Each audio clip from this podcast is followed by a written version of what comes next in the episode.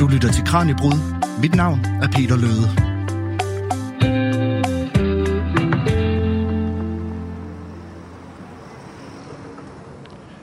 Vi står midt på det, der hedder Christianshavns Torv.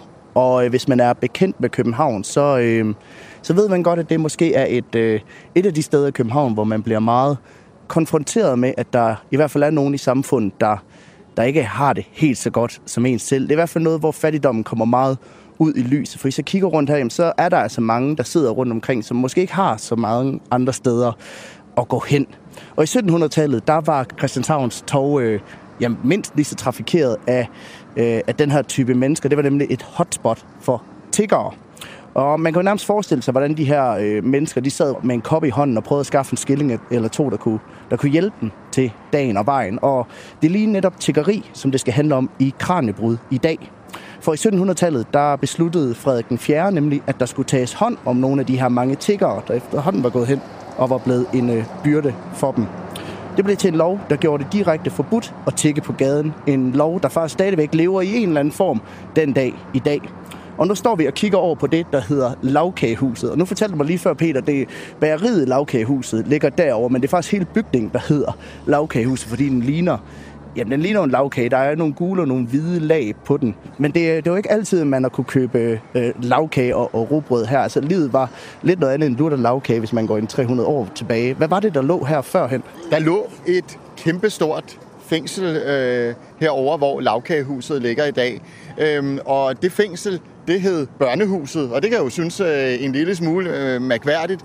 Det kom så af, at, at det startede i seksten hundrede-tallet som en institution, der først og fremmest var øh, sige, øh, rettet mod øh, børn, som skulle øh, genopdrages. Men øh, i løbet af tiden, så udviklede det sig altså til et regulært fængsel, hvor øh, man blandt andet øh, satte tiggere ind, fordi øh, i seksten hundrede-tallet, der var der noget tiggeri, øh, der var forbudt, og sidenhen i sytten hundrede-tallet, så blev tiggeri, øh, så at sige, endnu mere forbudt. Og lige netop det her med tiggeriet i sytten hundrede-tallet, det er det, som Kraniebrud handler om i dag.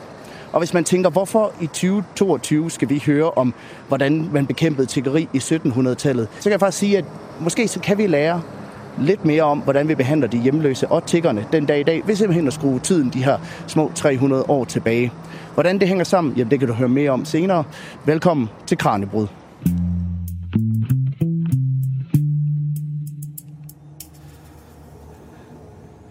Med mig på min rejse tilbage til sytten hundrede-tallet, der har jeg dig, Peter Wessel Hansen. Du er arkivar hos Københavns Stadsarkiv, og så er du også forfatter på den bog, som du står med der, den der hedder Tiggeri forbudt. Der er en del af den serie, der hedder hundrede Danmarks historie. Tusind tak, fordi du ville mødes med mig her i dag. Det var så lidt.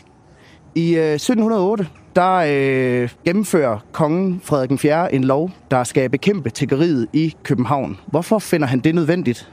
Ja, han, det er jo faktisk en lov, der gælder... Altså, der er to love, og den ene gælder for København, og den anden gælder for Danmark og købstæderne. Altså, provinsbyerne, kunne man også sige.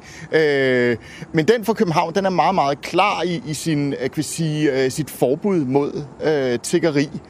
Øh, Og så må man sige, nej, men øh, var der ikke noget med, at, at, at, at det heller ikke var i orden at tigge før? Jo, tilbage i tiden, der var der nogen, der måtte tigge, og andre, der ikke måtte. Så der var tiggeri delvist kriminelt. Men man kunne få udleveret et tiggertegn tilbage fra femten hundrede-tallet og putte på sin øh, kan sige, skjorte, og så kunne man gå rundt, og så havde, kunne man øh, kan sige, bedrive lovligt tiggeri, simpelthen i stedet for at få noget hjælp fra øh, fattigvæsenet, som det dengang hed, de sociale myndigheder. Og det, der så sker i øh, sytten hundrede og otte, det er altså, at man forbyder tiggeri totalt, og i stedet for tiggeri, så skal øh, de kan vi sige, værdige fattige, som man taler om på det her tidspunkt, de skal så alle sammen have fattighjælp. Øh, og det er derfor, man synes, man kan tillade sig at afskaffe tiggeri som en måde at, at klare sig igennem fattigdom på. Så man skal forestille sig, at der er nogen, som man opfatter helt tilbage fra øh, femten hundrede-tallet, som værdige til at få hjælp, og det er gamle børn og øh, handicappede, syge mennesker. Dem synes man, de må faktisk godt få noget hjælp, og altså tidligere tigge sig til hjælp, men fra sytten hundrede og otte, så skal de have det fra det offentlige. Og så er der nogen, som man synes er uværdige til at tigge, og det er for eksempel det, vi i dag vil kalde arbejdsløse. Altså folk, der er fattige af andre grunde, men som man på det her tidspunkt ikke rigtig opfatter som, at det er en øh, legitim grund til at øh, have brug for hjælp. Så man kan sige, at det han indfører, det er egentlig hvad kan man sige, Danmarks første overførselsindkomst. Det er det. Øh, I hvert fald øh, kunne han godt tænke sig det. og, og, og, og samtidig så øh, indfører han altså også Danmarks historiens første totale forbud øh, mod tiggeri, som jo stadigvæk er gældende øh, i dag. Men hvor stort et problem var fattigdommen og tiggeriet, da, da han så kom på tronen? Det gjorde han vist i seksten nioghalvfems. Altså, hvor, hvor, hvor stort et problem var tiggerne på det tidspunkt? Jamen, det var øh, kæmpestort, og havde i øvrigt været det længe. Øh, hans forgængere, øh, konger gennem tiden, havde øh, kæmpet med det her problem, fordi man synes, at det her, kan vi sige, voldsomme tiggeri og det ulovlige tiggeri, at det var øh, en uorden i samfundet, øh, og at i øvrigt, at det var øh, kan vi sige, en kristelig pligt, at alle, der kunne arbejde, skulle arbejde. Øh, Og øh, altså, ja, da vi så når her om, omkring år sytten hundrede, jamen, så er problemet bare lige så stort, som det har været hele tiden. Øh, Frederik den fjerde far, Christian den femte, han har prøvet at afskaffe tiggeri flere gange. Det er ikke lykkes. Nu vil sønnen så øh, se, om han kan gøre det bedre. Hvorfor det ikke lykkes for hans far? Jamen, problemet er jo, at man kan jo lovgive, og det er det, de gør, kongerne, men man skal jo sætte penge og magt bag. Så for det første, øh, så hvis man øh, vil... Øh, indfører nogle fattigydelser i stedet, som gør, at folk de lader være med at tække, jamen så skal de fattigydelser, de skal jo, der skal jo være nok penge, og der skal være nok til alle, der har brug for det. Øh, og man kan sige, hvis man øh, forbyder tiggeri, eller vil, vil, vil, vil, vil have, at, at uværdige tækkere, de øh, skal fængsles, jamen så er man jo også nødt til at have noget politi til at tage fat i dem og få dem ind i fængslet. Så der er mange forskellige grunde. Man kan, man kan roligt sige, at hele det administrative og det offentlige apparat, når vi kommer tilbage til seksten sytten hundrede-tallet, det er altså øh, væsentligt mere spinkelt end øh, det, vi har i dag. Og så skelnede man jo mellem det her, som du talte om før, mellem værdige og ikke-værdige tiggere. Altså, var det fordi, man simpelthen havde opfattelsen om, at de uværdige, de, de var bare dovne? Ja, yeah. Kort sagt, altså, det, det var, de var dovne, og de var altså også ukristelige, fordi at det, og det kan man altså læse i, i Bibelen, var en kristelig, øh, kristen pligt at arbejde, hvis man var arbejdsdygtig. Øh, og, og så manglede man ligesom det her øh, arbejdsløshedsbegreb lidt. Altså, det var ikke rigtig noget, man... man øh, Øh, helt havde fået med i beregningen. Øh, jeg tror godt, man vidste, at, man, at der kunne være grunde til at være arbejdsløs, men det var altså ikke noget, der var egentlig blevet taget som nogen særlig god undskyldning øh, for friske mennesker. Øh, og så kan man sige, at der har nok også været mange andre øh, ting. Måske har man ikke øh, rigtig øh, opset øh, psykiske problemer som noget, der kunne gøre, at man øh, hvad det hedder, for alvor øh, øh, ikke skulle arbejde, medmindre altså, at, man, at, man, at det var folk, der var meget, meget øh, psykisk syge. Så havde man jo nogle sindssyge anstalter, hvor folk mere eller mindre blev spærret inde på. Og så indfører Frederik den fjerde jo den her lov, der skal komme tiggeriet til livs, ved faktisk at ulovliggøre det. Men hvad er det konkret, den her lov, den indebærer? Jamen, den indebærer altså øh, hjælp til alle de værdige. Øh, så indebærer den, og det vil sige altså børn og gamle og syge osv., og, og så indebærer den altså, at det er forbudt og tigge. Og det er også forbudt at give almisse til tiggere, altså at hjælpe tiggerne. Og det er, kan vi sige, sådan grundstenen i det. Så er der nogle forskellige andre regler, der handler om, jamen, hvordan skal det her så finansieres, når man nu vil lave en fattighjælp for alle? Jamen, det skal ske gennem frivillige gaver. Og så kan man sige, et kæmpestort, øh, hvad det hedder, forsorgssystem kan man øh, finansiere gennem, det gennem frivillige gaver. Ja, det mente man, at man kunne, og man mente også, at det var det rigtige, fordi at udskrive en fattigskat, det opfatter man også som ukristent. Altså, at hele øh, fattigsystemet eller fattigvæsenet, det byggede på et kristent idégrundlag, øh, og det gjorde samfundet generelt, sådan set på det her tidspunkt. Og der hed det sig altså, at hjælp til de fattige, det skulle ske frivilligt. Så det, man ville egentlig på en eller anden måde lave en eller anden form for frivillig tvang, hvor man gik rundt med nogle bøger til alle mennesker, og så sagde man, I skal skrive jer ind i de her bøger med en fri, et fri, frivilligt bidrag. Men hvis man så ikke gav det efterfølgende, så ville man altså kunne sende pantefoden efter folk. Så det var jo en form for frivillig tvang, og det lå jo også i det her religiøse. Der var heller ikke religionsfrihed, så øh, det aspekt i det var også tvang.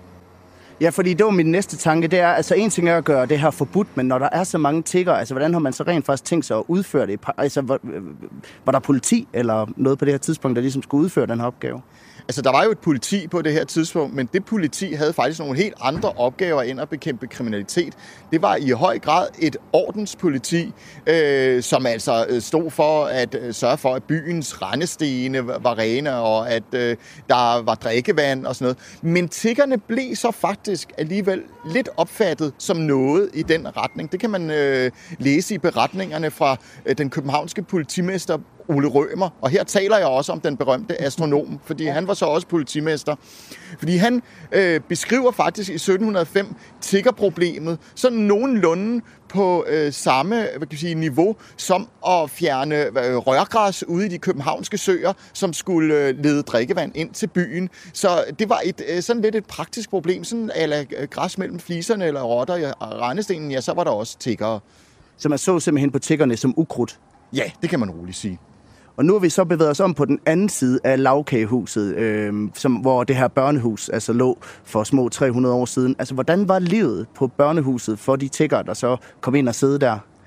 Ja, man skal forestille sig noget helt andet end et fængsel i dag. Det er et fængsel, hvor folk ikke sidder i celler, men sidder i, øh, på store sale.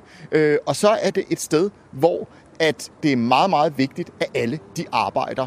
Fordi det er en del af straf, fængselsstraffen, det er, at man bliver sat til tvangsarbejde. Og så sidder der øh, mordere, der sidder tyve, der sidder øh, øh, tiggere, der sidder øh, for, folk, der har lavet kan vi sige, øh, forskellige sædelighedsforbrydelser, øh, som også bare kunne være øh, noget, der havde med sex uden for ægteskabet at gøre på det her tidspunkt.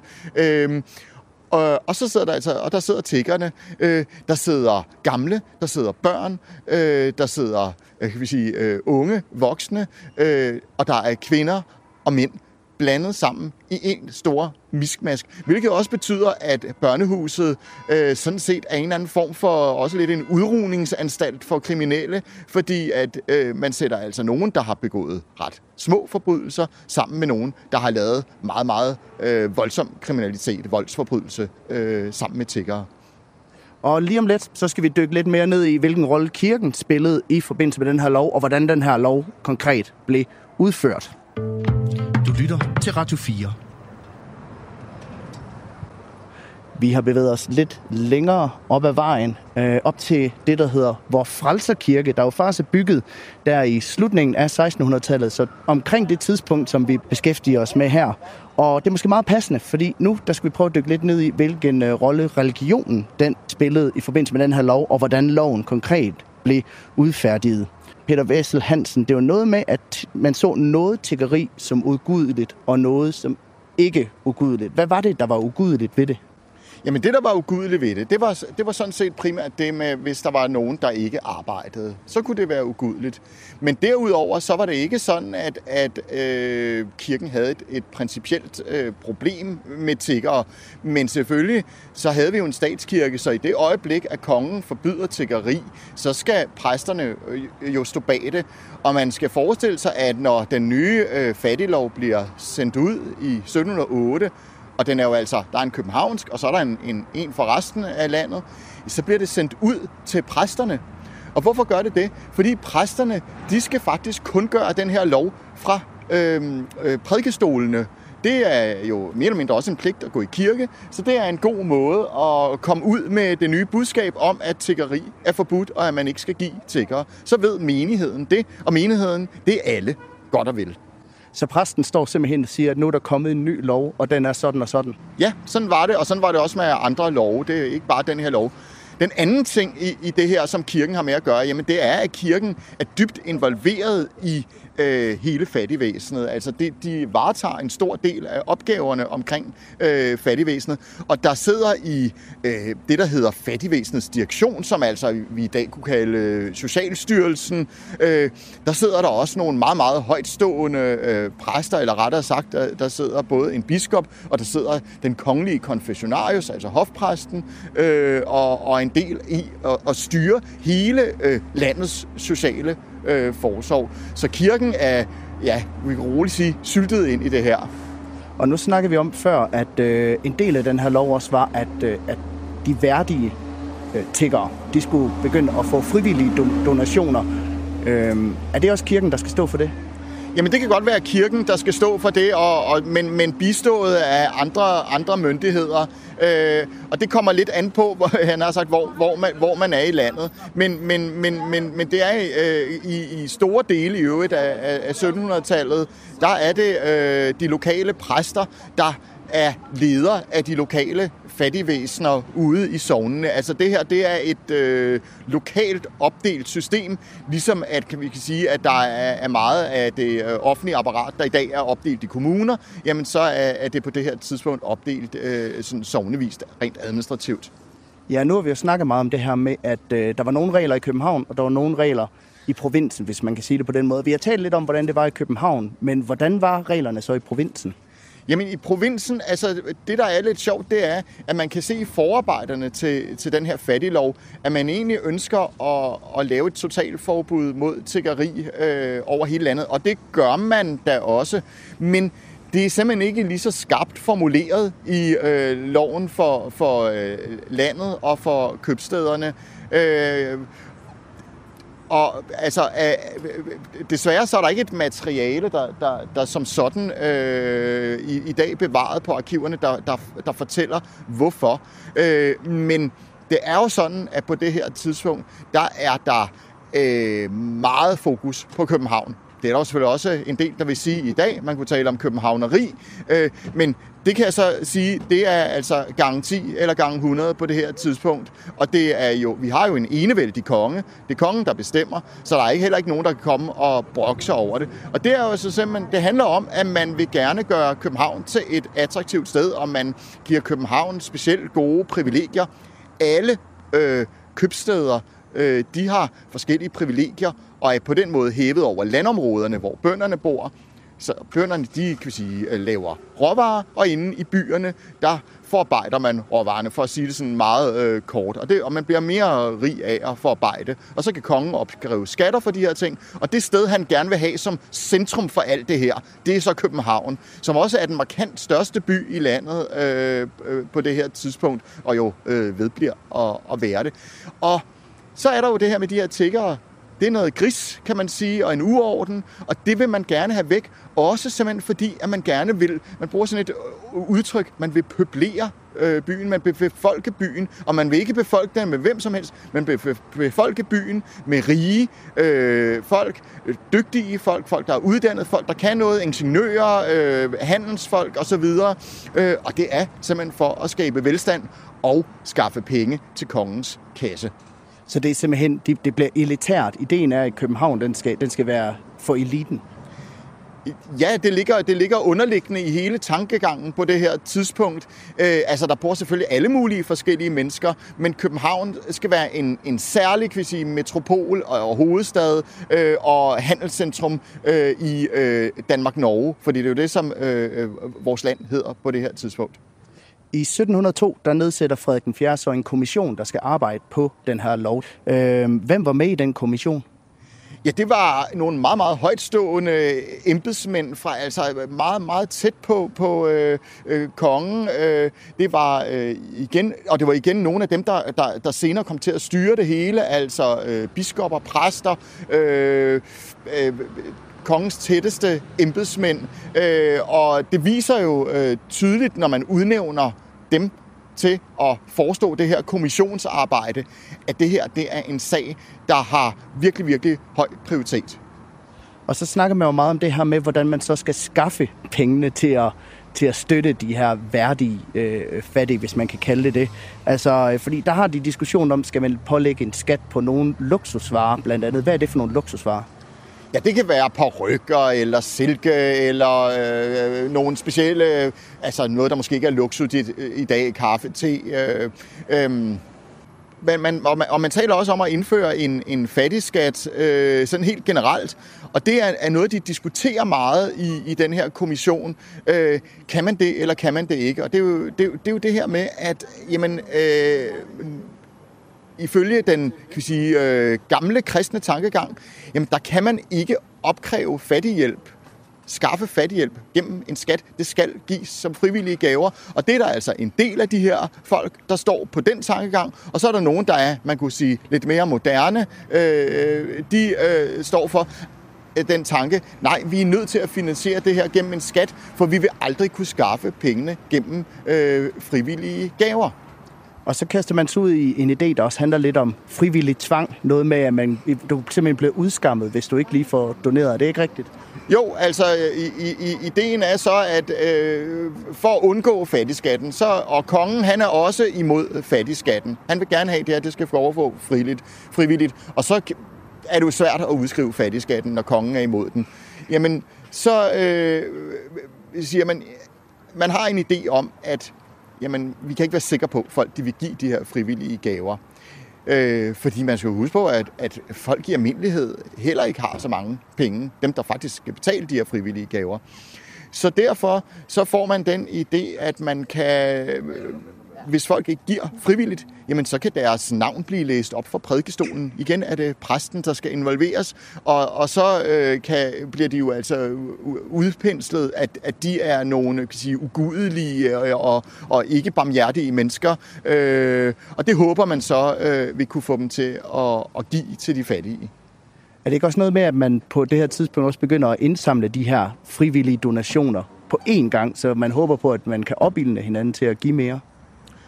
Jo, altså det, det er også en, en, en, en metode, det er simpelthen at, at, at, at, at indsamle det, øh, altså for, for de her, man, taler, man har nogle kollektbøger, hvor folk de skal skrive sig for de her bidrag, og der øh, vil man gerne have, at folk de bliver sådan lidt inspireret af hinanden, altså simpelthen, at det er pinligt øh, at se ens nabo give til de fattige, og så giver man ikke selv, så udstiller man jo øh, på en eller anden måde øh, sig selv, så man bruger virkelig øh, nogle sociale virkemidler, eller vil i hvert i hvert fald øh, gerne. Om det så virker, det er en anden sag. Men man skelnede jo også ret hårdt imellem, hvem der havde ret til de her donationer. Vi har snakket om ikke-værdige og værdige øh, øh, tiggere, men man skelnede også imellem sådan hjemmedyrkede, hvis man kan sige det, tiggere og folk, der kom udefra. Er det ikke rigtigt? Jo, og det var en øh, gammel øh, sag, kan man, kan man roligt sige. Øh, det stammer faktisk helt tilbage fra femtenhundredetallet øh, også, hvor at dem, man vil hjælpe, og dem, der også kunne få det her tiggertegn, hvor man altså selv skulle gå ud og skaffe sig sin hjælp, det var dem, der hørte til sognet. Sognets egne fattige. Dem, man kender, så at sige, øh, og som er blevet fattige. Dem vil man hjælpe, og det er det system, man fortsætter her. Mens folk, der kommer fra fremmede lande, men også fremmede sogne, øh, de må øh, rejse væk. Og dem opfatter man simpelthen som uværdige, øh, fattige. Øhm, og kan man sige, handler det om fremmede, om udlænding, så skal de sendes ud af landet. Og øh, handler det om øh, folk, der kommer fra fremmede steder i, i, i landet, jamen så må de tage tilbage til der, hvor de kommer fra, og få fat i hjælpen. Og man begynder jo næsten at kunne drage nogle paralleller til nutiden, synes jeg, når man, når man hører om det her syn på fremmede og ikke fremmede, værdige og ikke værdige. Altså er det lidt det samme, som man ser nu om dagen? Altså bortset fra, at vi ikke kan sammenligne øh, graden af fattigdom, problemerne, systemerne, øh, som, som kan man sige, var, var, var langt ringere, end de er i dag. Ja, så kan man sige, at det er grundlæggende øh, idé om, at man skal leve op til nogle krav. Den her gang, altså at man er, er, er, er, er syg eller gammel eller, eller barn og ikke kan klare sig selv. Øh, I dag kunne det være, at øh, man skulle skrive så og så mange jobansøgninger om ugen, øh, og det er det, der øh, gør en værdig til at, at få hjælp. Det øh, lever jo øh, i, i bedste velgående øh, i dag. Og lige om lidt, så skal vi blive klogere på, hvem de fattige i syttenhundredetallet rent faktisk var, og hvordan livet var for de mange, der kaldte gaden for deres hjem. Og så skal vi også dykke lidt ned i det her med, hvad vi så kan lære af den måde, man behandlede tiggerne på i syttenhundredetallet den dag i dag.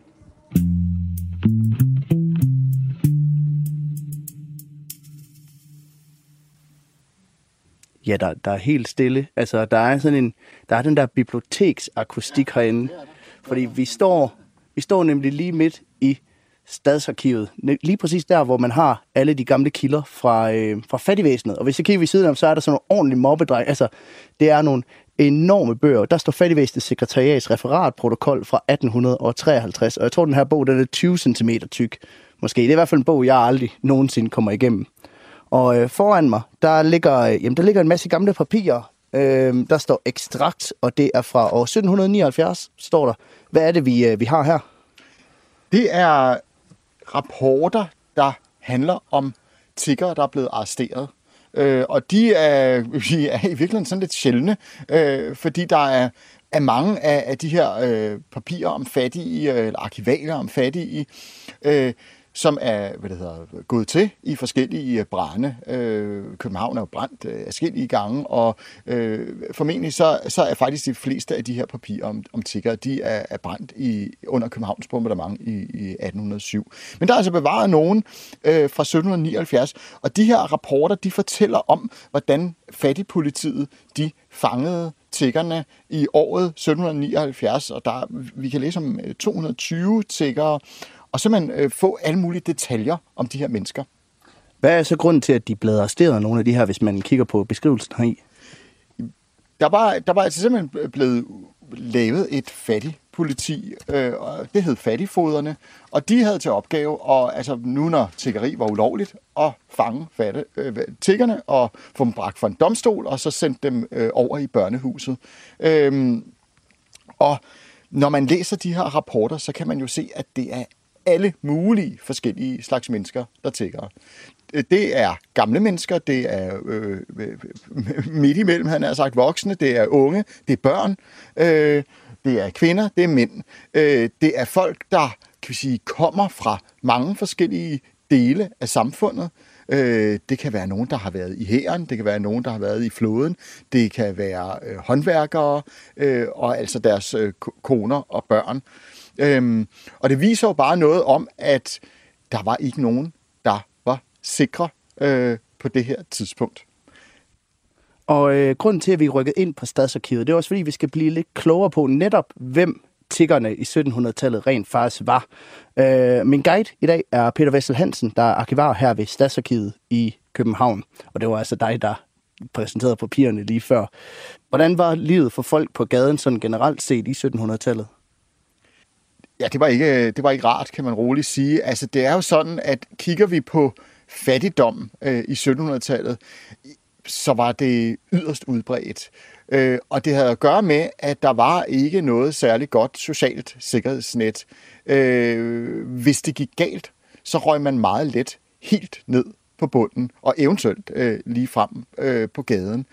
Øh, hvis vi forestiller os en håndværker, øh, som i dag vil vi sige, ganske udmærket arbejde, du skulle nok kunne klare sig gennem livet, jamen blev han syg, og blev han syg i længere tid, så ville det betyde, at han ikke kunne arbejde, og der ville simpelthen, øh, hele økonomien ville svinde ind, han ville være nødt til at sælge sine ting, øh, og han ville ikke have råd til at betale husleje, og til sidst, så ville sådan en kan vi sige, person med et godt job øh, sagtens kunne ende på gaden. Det samme galt, øh, kan vi sige, øh, sådan som soldater, som man skulle tænke, at det var måske meget fint at, at være soldat. Men det var faktisk sådan, at en soldaterløn på det her tidspunkt, den kunne dårligt nok betale husleje og mad, sådan, øh, når man fik lønnen. Øh, der var man nødt til at enten gå ud og være daglejer, altså stille sig på et øh, hvad det hedder, gadehjørne uden for arbejdstid, øh, uden for vagten, og så øh, måske skaffe lidt ekstra skillinger i kassen på den måde. Men der var også mange øh, hvad det hedder, soldater, der valgte at øh, lave små kriminalitet, stjæle, men altså også at tigge. Og eventuelt, så var det måske ikke soldaten selv, der tiggede. Det kunne også være, at han sendte sin kone og sine børn ud i gaderne og tigge. Så der var rigtig mange øh, kan vi sige, af de her mennesker, der var på gaden, som enten var nogen, der var sådan decideret hjemløse og ikke havde noget sted overhovedet, men der var også nogle af de her gademennesker, jamen de kunne godt bo, øh, være søfolk, der boede i, i Nyboder, men så gik de ud og tiggede på gaden, fordi de havde brug for den ekstra indkomst. Så det var på en eller anden måde, det kunne være en bibeskæftigelse også. Man behøvede ikke være tigger på fuld tid. Nej, sådan har det, har det helt bestemt været for nogle mennesker. Altså, øh, man, man, man kan tale om, at, at folk de havde forskellige overlevelsesstrategier, og det var altså ikke sådan, at, at øh, som det måske er for de fleste i dag, at man har et job, og der tjener man sådan set øh, rimeligvis de fleste af sine penge på. Det er selvfølgelig lidt forskelligt fra erhverv til erhverv, men alligevel øh, typisk er man primært én ting. Her, der kunne øh, man altså, øh, hvad det hedder, være øh, øh, sømand, men også øh, måske lave lidt sko, og ens kone kunne stå og handle lidt med nogle fisk nede et sted, sted og der er ingen, der siger, at det hele var hundrede procent lovligt. Øh, og så kunne det også godt være, at man sendte børnene ud øh, for at tigge, fordi at man havde brug for alle de her forskellige kilder til overhovedet at kunne holde hovedet over vandet. Og hvis det så bare var, der skete den mindste lille ting, at der var en af de her personer, der skulle sørge for, at den her familie kunne klare sig, blev syg, og man havde måske brug for at sende vedkommende på hospitalet, hvilket kostede noget, vedkommende kunne ikke tjene nogen penge mere, jamen så gik det galt. I hvor høj grad var, der, var det børn, der tiggede så? Altså nu, nu, nu nævner du, der var mange familier, altså hvor mange, hvor mange af dem var børn? Jamen, det var en, en, en, en, en relativt øh, st- stor andel. Vi har ikke nogen helt øh, kan vi sige, præcise tal på det, men, men øh, en, en tyve procent, øh, det, det er ikke forkert. Og så var der rigtig, altså en lidt større andel øh, kvinder helt generelt end mænd. Og det har at gøre med, at samfundsstrukturen på den her måde var, at mænd, de havde nemmere øh, til, eller de havde helt... ikke bare nemmere til. De kunne, der var mange, mange erhverv, som mændene udelukkende havde adgang til. Altså, en kvinde kunne ikke øh, uddanne sig til håndværker og få et håndværksfag. Det var udelukket øh, for kvinder. Så, så, og, og der var mange andre fag, hvor man kan sige, at det enten på grund af nogle regler eller nogle traditioner kun var for mænd.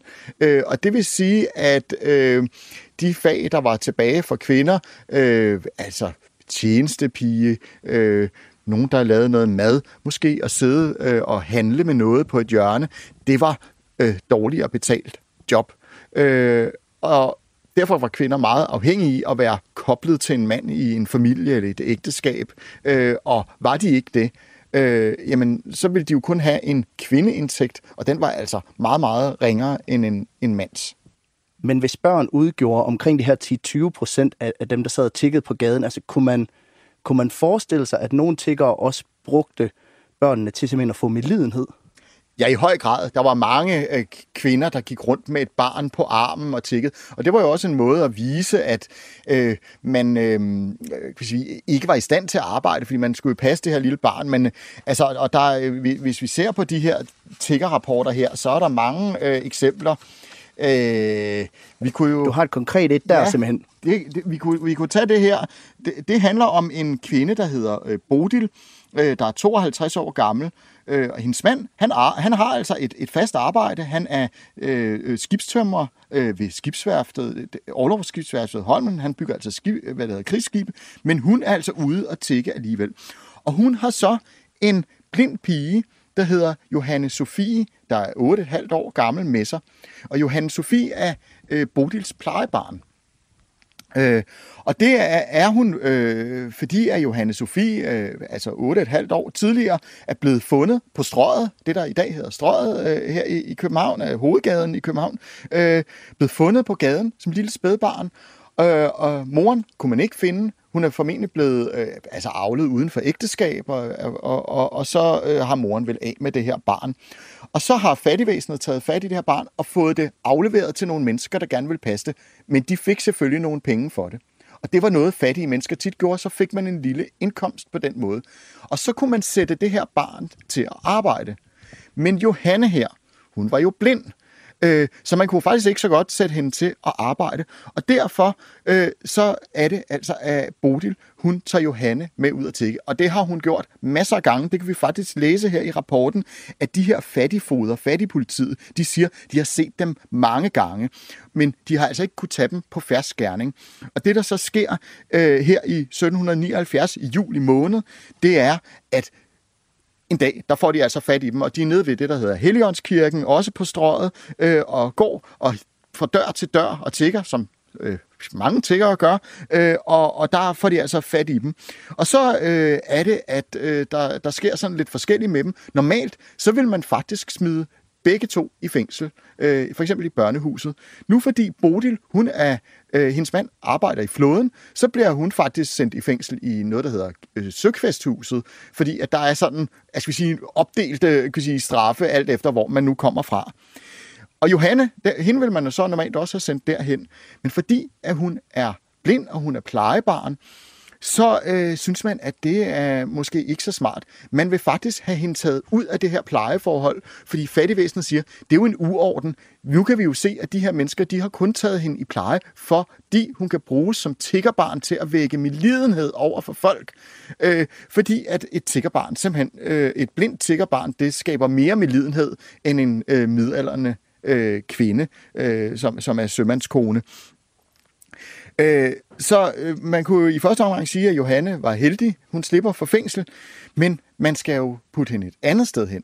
Og det man så vælger, det er at sætte hende på Sankt Hans Hospital. Og hvad er Sankt Hans Hospital? Ja, det eksisterer stadigvæk den dag i dag. Det er i hvert fald, hvad man vil kalde det dengang, et sindssygehospital, et psykiatrisk hospital.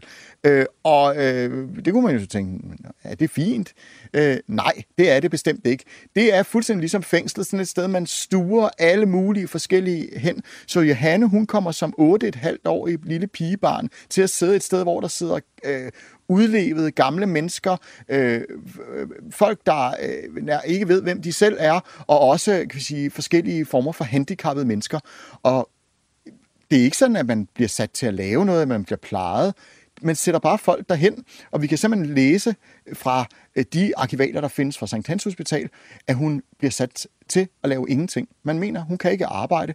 Som der står i de her arkivaler her, hun kan ikke gøre nytte for samfundet, og derfor må hun komme derind, og vi ved faktisk, at hun kommer til at sidde på Sankt Hans Hospital resten af hendes liv, og hun dør i atten tolv, toogfyrre år gammel, øh, uden nogensinde at have lavet andet øh, end at sidde der. Så i virkeligheden, så for Johanne, havde det formentlig været bedre at være øh, tiggerbarn hos øh, Bodil, end at komme øh, i fattigvæsenets varetægt. Det er, jo, det er jo en tragisk øh, historie, kan man sige. Altså, er det en typisk menneskeskæbne for nogle af dem, der så blev fanget af fattigmandspolitiet? Ja, det må man sige. Altså mange andre, øh, nu, nu, nu, nu var hun lige blind, men, men altså, det, var jo netop, det kunne jo netop være en grund til, at man tiggede, altså at, at man ikke ku, kunne skaffe penge på, på, på andre øh, måder. Men altså, vi kan jo også se andre gamle mennesker, hvor man i dag vil tænke, at de skulle have noget pension. Jamen, de bliver øh, taget den ene gang efter den anden, og at man blandt dem, der skal sendes på Børnehuset, så er det sådan, at første gang man bliver taget for at tække, så skal man have øh, tre måneders fængsel og tvangsarbejde, skal vi huske på. Anden gang man så bliver taget for at tække, jamen, og det er ligegyldigt, om man bare har fået en skilling eller et stykke brød, anden gang man bliver taget i at tække, så bliver man sendt derhen i et år til tvangsarbejde og fængsel. Og bliver man taget tredje gang, og det kan sagtens ske, jamen, så bliver man sendt derhen for bestandig, altså på livstid, for måske at have fået øh, tre skilling og et stykke brød. Men hvordan så man så på folk på gaden? Altså, hvad var den, ved vi noget om, hvad den generelle holdning var til? Altså, havde man medlidenhed med dem, eller tænkte man, nu har vi snakket om, at der var nogen, der var værdige, og nogen, der ikke var værdige. Tænkte man, at de var nogle snyltere, eller tænkte man, at det er også synd, at de sidder der? Ja, hvis man nu spurgte øh, de almindelige øh, folk, der gik på gaden i København, og altså også øh, ude omkring øh, i, i resten af Danmark, hvad synes vi om, om de her tiggere? Ja, så var der mange, der havde medlidenhed øh, med dem. Øh, men man havde ikke bare kun medlidenhed med, med, med dem. Man synes faktisk også, at de var interessante, fordi at de her tiggere, de kunne noget, som man havde brug for. Det var nemlig sådan, at man havde nogle forestillinger om, at gav man en almisse til en tigger direkte i hånden, jamen, så vil tiggeren jo sige tak. Men tiggeren vil ikke bare sige tak, han vil sige, jeg velsigner dig. Øh, og måske kunne man endda bede tiggeren om at velsigne en i en speciel retning, måske til, at det gik godt med ens erhverv, eller af ens kone, som skulle føde, at der ikke skete noget øh, dårligt med hende, hvilket der var meget almindeligt på det her tidspunkt, eller at ens øh, mand, han kom godt hjem fra søen, eller klarede sig gennem en sygdom. Og der regnede man simpelthen med, at når tiggeren velsignede for de her dagligdags ting, så virkede det. Så hørte Gud det, og så gav Gud noget og velsignelse til en, og så ville det simpelthen gå, øh, så ville det løse problemerne. Så det at give nogle skillinger til en tigger, det kunne simpelthen øh, nærmest som på, på magisk eller øh, mirakelagtig vis øh, løse ens dagligdags problemer. Det troede mange. Så tiggerne havde altså også en øh, vil sige, øh, praktisk funktion, fordi man, vi skal ikke tænke på det her som, at, at de var skøre i syttenhundredetallet. Det troede de altså. Det var en, en, en, en, en blanding af, jeg kan sige, kristen, religion og, og folketro, at man havde de her forestillinger om, at det øh, fungerede sådan. Så tiggerne, de var, øh, synes mange folk, jo praktiske og, og nødvendige at have. Hvorfor troede man, at de havde en, en, et tættere forhold til Gud? Jamen, øh, hvis, man, hvis man læser i Bibelen, så vil man kunne se, at sådan en som Jesus, han, han levede jo nøjsomt, og det her en, var der jo øh, i løbet af middelalderen en del øh, munke, der, der hvad det hedder, efterlignede, ikke mindst øh, de såkaldte tiggermunke. Øh, så man havde en idé om, at dette med at være fattig, det måske gjorde, at man var tættere forbundet øh, med Gud. At det gjorde, at, at de havde et tættere bånd til Gud, end man selv kunne øh, være sikker på at have. Men det er også noget med, at den gik også den anden vej. Altså, der var også nogle gange, man var bange for, at tiggerne simpelthen forbandede en. Er det ikke rigtigt? Jo, og det var ikke mindst øh, ude på landet, at der i hvert fald findes, findes vidnesbyrd om det her. Fordi der var jo også øh, altså, øh, masser af tiggere, der vandrede rundt på landevejene, øh, og hvis man forestiller sig datidens landeveje, jamen så og, og, og landområderne mellem øh, der, hvor landsbyerne og de større byer lå, så kunne der altså være mange øde strækninger. Øh, og sådan en landsby øh, med ti eller femten gårde, den lå jo egentlig også meget som sådan en ø i et hav af land. Så når de her tiggere, de, man mødte dem ude på landet, eller man mødte dem i landsbyen, og de kom og bad om almisse, hvis man så ikke gav dem, så kunne tiggerne øh, finde på at forbande folk. Øh, og at sige, jamen så øh, går der nok ild i dit tag, de vil sige, den røde hane vil gale over dit hus, men det betød altså, at der ville komme ildebrand. Øh, og der troede folk, at det var, handlede om simpelthen, at jamen, det rigtige at gøre, det var jo egentlig at give tiggerne. Det mente man var en eller anden form for kristen pligt. Det troede de øh, mange jævne mennesker. Øh, og hvis man så ikke gjorde det, så var det nok rigtigt, det tiggerne sagde, at øh, så kunne man altså også få forbandelser, man kunne få det gode og det dårlige fra tiggerne. Samtidig så må man også sige, blandt tiggerne, øh, som jo var mange forskellige mennesker, der var også nok nogle kriminelle elementer, der vandrede rundt i, sådan, vi kunne kalde det en form for tiggerbander. Og så netop ude i de her lidt mere øde egne, øh, der kan man måske godt have følt sig noget forsvarsløs, sådan så altså noget kunne være en forbandelse, men man kunne jo også forestille sig, at det her med at tale om brand, at det kunne virke mere som en trussel. Altså, nu giver du mig noget, og ellers så kommer vi i nat og sætter ild i dit hus, og hvad vil du gøre? Der er ikke noget politi herude. Og lad os prøve at hoppe frem i tiden og se, om vi kan trække nogle tråde fra syttenhundredetallet og op til i dag. Fordi forbud mod tiggeri, det står jo faktisk stadigvæk her små tre hundrede år efter. Siden dengang, der har der været flere love, der, der skulle forsøge at afhjælpe tiggeriet, senest i to tusind og sytten faktisk. Men øh, hvordan har den her udvikling i tiltagene set ud fra syttenhundredetallet og til i dag? Altså hvis vi starter i syttenhundredetallet, så er det jo sådan, at man, afs- man, man forbyder tiggeri, men det lykkes ikke at afskaffe tiggeri. Helt, hele vejen gennem syttenhundredetallet. Og sådan fortsætter det i og for sig også op i, i attenhundredetallet. Og det er jo simpelthen at gøre med, at, øh, at man ikke har nok midler, altså nok penge, og, og, og, og afhjælpe fattigdommen med. Der bliver simpelthen ved med at være, være masser af fattige, som gerne vil, vil øh, som, som ikke får hjælp, og derfor bliver nødt til at tigge. Og samtidig så er der virkelig også folk, der gerne vil give. Når vi så, når, når, hvis vi skal tage et ordentligt spring op til, til, til nittenhundredetallet, så, så, så sker der jo det, at, at, at helt i starten af nittenhundredetallet, og specielt når vi kommer op mod midten, jamen så begynder der jo at blive indført det, vi kalder som forskellige velfærdsordninger, altså påbegyndelsen af velfærdsstaten. Og det øh, kan vi sige, jo mere offentlig og jo forsorg der bliver, jo bedre den er, og jo mere den er for alle, øh, og, og, og dækker de behov, man har, jo mindre behov har folk jo for at tigge. Så det er i virkeligheden det, øh, der, der stille og roligt er med til at, at gøre, at vi i dag, hvis vi går på gaden, øh, så, så kan vi se, jamen, der er jo ikke øh, så mange tiggere, som vi kan læse om, der er i syttenhundredetallet. Men jeg kan også huske sådan en som for eksempel Dovne Robert. Han var jo en, hvor mange blev sure, og han modtog, modtog overførselsindkomst uden reelt set at gøre noget for pengene. Altså har man det samme billede af folk, der, der er fattige eller, eller på overførselsindkomst den dag i dag, som man havde af tiggerne dengang? Det, det, det, tror jeg, det tror jeg er voldsomt at sige. Altså, dogneroberen, han var for det første ikke tigger, men, men, men man kan sige øh, en form for øh, modtager af, af sociale ydelser. Øh, men det, der han, han, hans historie viser, det er jo, at i dag opfatter man det stadigvæk som et krav, at man, ar- at man skal arbejde, hvis man kan.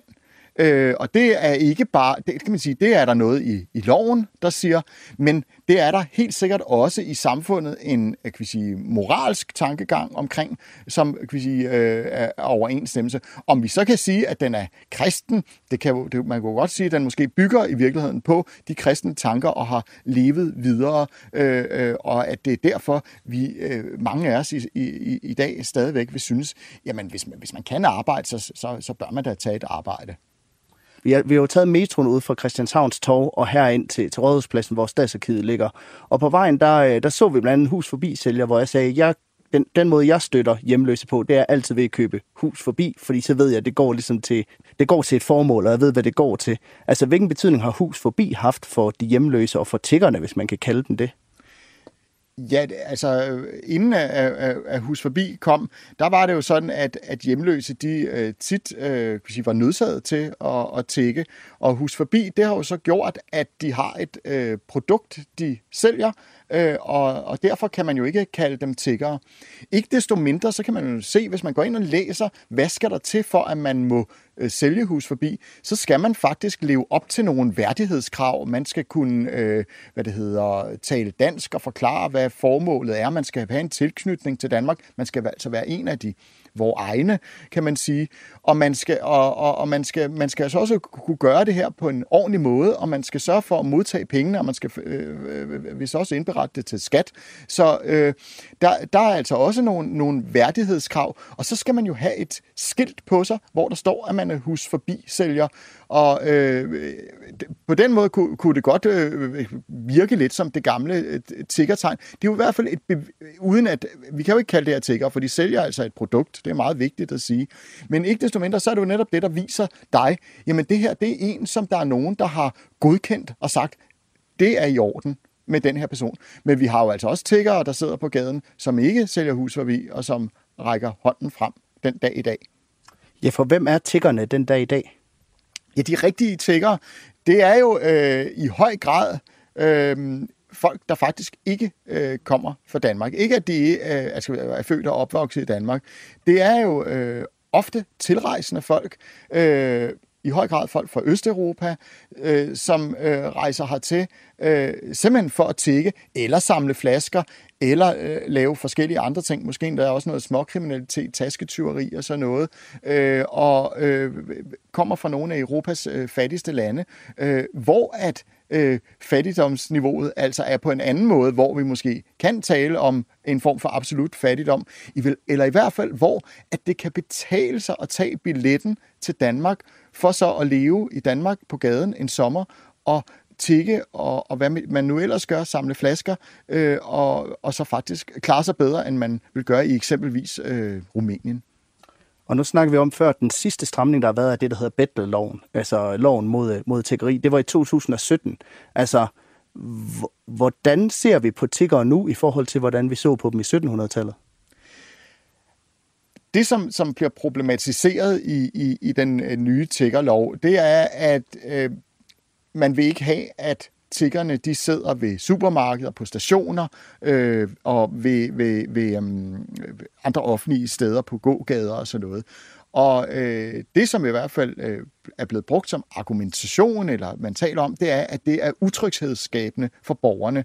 Så altså, man synes, at det er en uorden, og på den måde kan man godt sige, at der er en vis øh, lighed med, med nogle af de tanker, øh, Frederik den fjerde havde øh, tilbage i starten af sytten hundrede-tallet. Det er selvfølgelig to vidt forskellige situationer, da vi ikke kan sammenligne øh, hvad kan jeg sige, øh, tusindvis af tiggere med, med, med, med, med, med, med nogle, øh, meget, et meget mindre tal. Jeg, jeg ved ikke præcis, hvor mange, og det er der nok ikke nogen, der ved, fordi de prøver jo ligesom at, at kan vi sige, snige sig, snige sig udenom om, om, om politiet. Øhm, Så, så, så, så der er selvfølgelig visse ligheder, og samtidig må vi også bare huske på, at situationen i starten af sytten hundrede-tallet og i to tusind og toogtyve, den er også meget, meget forskellig. Det bliver det sidste ord herfra. Tusind tak, fordi du har lyst til at vise mig rundt, Peter Wessel Hansen. Det var så let. Du lytter til Radio fire. Det var alt for Kraniebrud i denne omgang. Med i programmet, der var Peter Wessel Hansen, der er arkivar ved Københavns Stadsarkiv og forfatter på bogen Tiggeri forbudt, der udkommer den fjortende juli ved Aarhus Universitetsforlag. Tusind tak, fordi du lyttede med. Og husk, at hvis du vil have mere Kraniebrud, så kan du finde de tidligere udsendelser som podcast i Radio fires app, som kan hentes på App Store eller på Google Play. Tusind tak, fordi at du lyttede med. Programmet er produceret af Videnslyd for Radio fire.